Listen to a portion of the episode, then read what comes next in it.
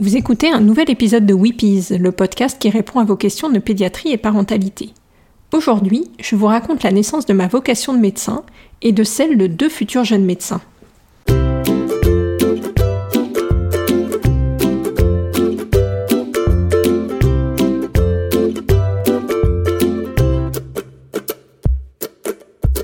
Je suis Pauline Krug, pédiatre. Dans ce podcast, je tenterai de partager avec vous des informations variées autour de l'enfance, avec l'aide d'autres professionnels, et je vous donnerai la parole à vous, parents, ainsi qu'à vos enfants. Weepies, c'est le podcast des Wonder Pédiatres, un groupe de pédiatres dynamiques et connectés qui échangent quotidiennement sur leurs pratiques. J'ai fait mes études dans une ville de province et souvent les médecins des services dans lesquels je faisais mes stages connaissaient ma famille, très implantée dans la région, et me demandaient Mais qu'est-ce qui t'a pris de faire médecine? Difficile de répondre quand on souhaite juste se faire tout petit vis-à-vis des autres étudiants, mais cette question m'a appris à argumenter. Ensuite, j'ai choisi la pédiatrie, et je dis bien choisi, et non pas subi parce que je n'avais pas le choix d'autres spécialités. J'ai souvent entendu des phrases étonnantes, presque un peu blessantes, même si elles n'étaient jamais dites avec malveillance.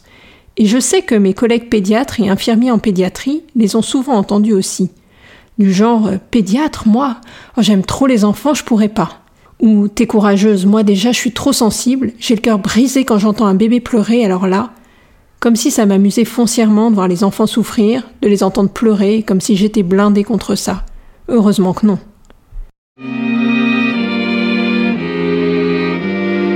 Il y avait aussi les collègues médecins d'adultes qui avaient été obligés de passer par la pédiatrie pendant leurs études et qui en gardaient un souvenir, comment dire, douloureux. Et j'entends souvent, moi, ce que je ne supportais pas dans la pédiatrie, c'était les parents. Je n'avais plus trop pensé à cette question ensuite, noyée dans la vague de la pédiatrie, ses gardes nombreuses et difficiles, ses astreintes de week-end, ses consultations souvent fatigantes, bruyantes. Mieux valait d'ailleurs ne pas trop se poser de questions. Et puis récemment, j'ai arrêté de travailler, ou en tout cas je me suis mise à travailler différemment, quand nous avons choisi de partir en famille au Japon pour le travail de mon mari. J'ai eu du temps de réflexion, et j'ai rencontré des japonaises dans le cadre d'un groupe de conversation en français que je co-anime. Pour la première rencontre, dans l'idée de faire connaissance, il fallait qu'on apporte un objet qui nous est cher ou qui nous représente. L'une a apporté son livre de cuisine, l'autre des ustensiles pour la cérémonie du thé, et moi, j'ai choisi mon stéthoscope. Et la première question qu'elles m'ont posée lorsque j'ai dit que j'étais pédiatre, c'était, dans un français impeccable, D'où vous vient votre vocation? Bonne question qui a fait ressurgir un souvenir auquel je n'avais pas pensé depuis presque 30 ans.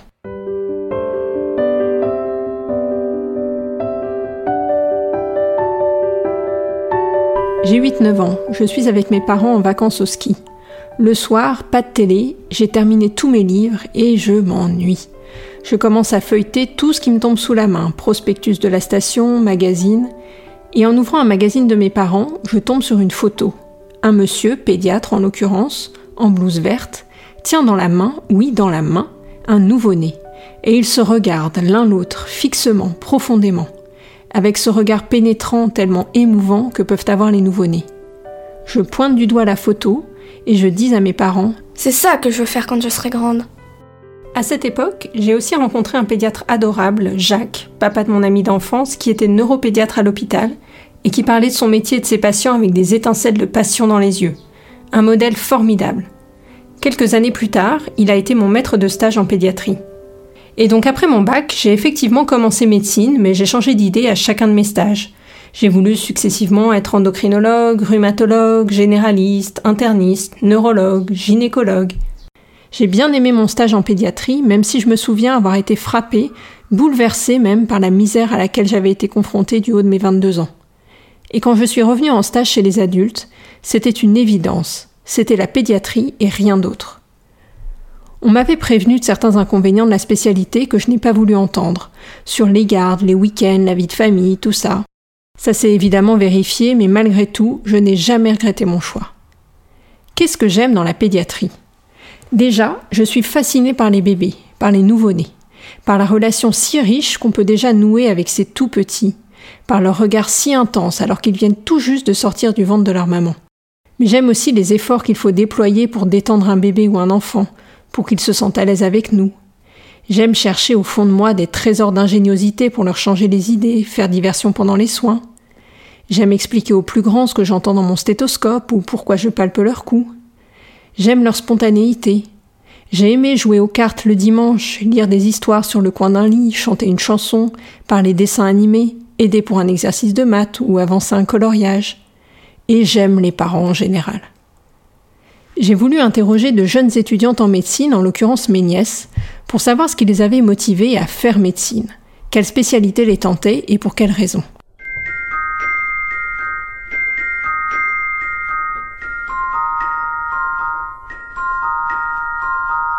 Bonjour Clémence, tu termines ta quatrième année de médecine. Est-ce que tu peux me dire ce qui t'a motivé dans l'idée de faire médecine? J'ai choisi d'être médecin parce que c'est une profession qui nous permet d'évoluer avec les autres, pour les autres de toujours se remettre en question, de toujours progresser, apprendre et évoluer, s'adapter, se moderniser. Tout cela en travaillant en équipe, en faisant toujours du mieux que l'on peut, se donner sans compter pour nos passions. C'est cela qui m'a plu et qui me plaît toujours dans mes études. Et maintenant, tu es toujours heureuse de ton choix? Est-ce qu'il y a des choses qui te font peur, qui te font douter ou que tu regrettes? Je ne regrette pas du tout mon choix. Je crois que je n'aurais pas pu faire un autre métier. Je ne me vois pas dans un autre domaine. Plus j'avance et plus j'ai hâte de passer aux choses réelles, si on peut le dire comme ça, d'être interne puis médecin, d'avoir des responsabilités, des décisions à prendre et d'avoir accumulé les connaissances théoriques mais aussi pratiques pour pouvoir soigner mes patients et répondre aux différentes situations que je rencontrerai à l'hôpital. Je n'ai pas de regrets vis-à-vis de mes études. Si c'était à refaire, je choisirais à nouveau médecine. Simplement, si certains lycéens nous écoutent et se posent des questions vis-à-vis -vis de la médecine et de leur avenir, j'aimerais juste leur transmettre ce message. On ne m'avait pas prévenu, je crois, sur l'après-PACES. On m'avait beaucoup parlé de la PACES, de ce mur à franchir, de cette épreuve impitoyable. Et finalement, une fois franchi cette montagne du Mont Blanc, on découvre qu'il nous reste l'Himalaya à affronter. Bien sûr, on a un immense soulagement une fois la première année réussie, mais on se rend compte qu'il nous reste des années d'études extrêmement exigeantes avant d'être médecin. Enfin, ce qui pourrait me faire peur pour les années à venir, ce serait plutôt la vie sociale et familiale, à concilier avec les horaires énormes qu'il nous faudra réaliser à l'hôpital, les nuits, les week-ends, les jours fériés. Tout cela associé à la maigre reconnaissance salariale de l'État. Quelle spécialité te tenterait et pour quelles raisons Comme toi, j'ai eu envie de devenir spécialiste de chaque spécialité par lesquelles je suis passée jusqu'à présent. J'ai donc envie de faire interniste, cardiologue, gynécologue, médecin généraliste, mais également pédiatre, j'ai envie de pratiquer une spécialité clinique dans laquelle je serai en contact avec les patients, où je pourrai échanger avec eux et travailler en équipe. Et la pédiatrie alors, en toute franchise bien sûr J'ai eu de la chance de partir six mois en Erasmus à Oslo, capitale de la Norvège, durant ma troisième année de médecine. Là-bas, j'ai réalisé des stages de gynécologie et obstétrique, mais aussi de pédiatrie.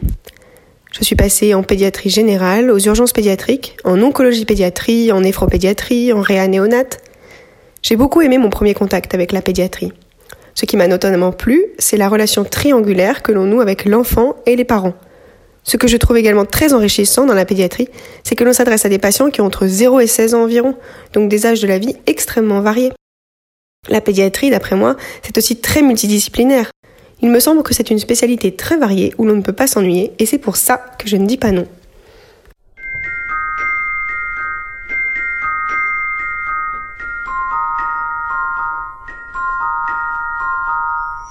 Nous écoutons maintenant le témoignage de Marine qui termine sa troisième année.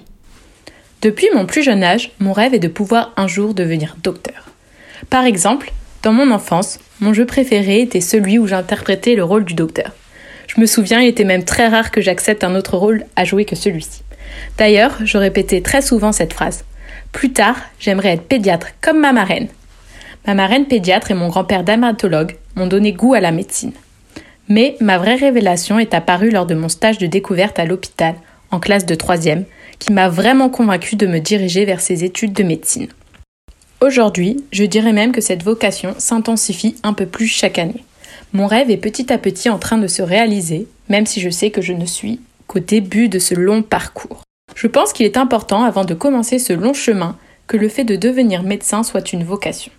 Il faut être ouvert aux autres, avoir une attitude empathique, être prêt à écouter ses patients.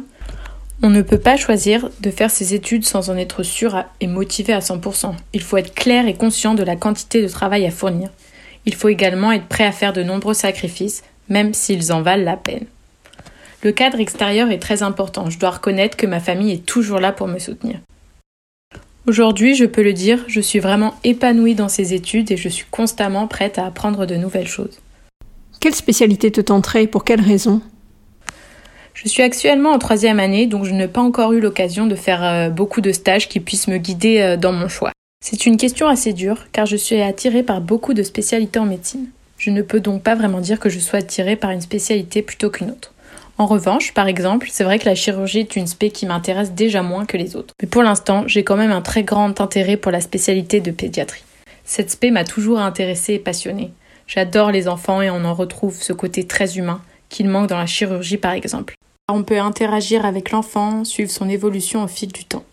À mes yeux, pouvoir soigner des enfants fait partie d'un des plus beaux métiers de la médecine. Je suis donc très impatient d'être en quatrième année et de pouvoir commencer les stages. Franchement, quand j'écoute ces deux témoignages, je suis touchée, émue et j'ai foi en l'avenir de la médecine. J'espère que vous, jeunes médecins, vous garderez cette énergie, cette motivation, et que vous l'insufflerez aux médecins plus âgés qui parfois l'ont un peu perdu.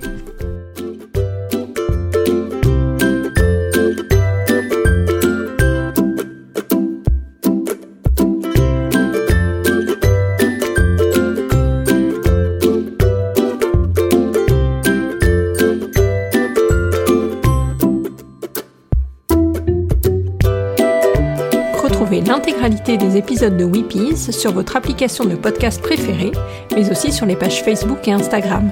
N'hésitez pas à vous abonner pour ne laisser passer aucun épisode et à laisser des commentaires et des idées de sujets que vous aimeriez y voir traités.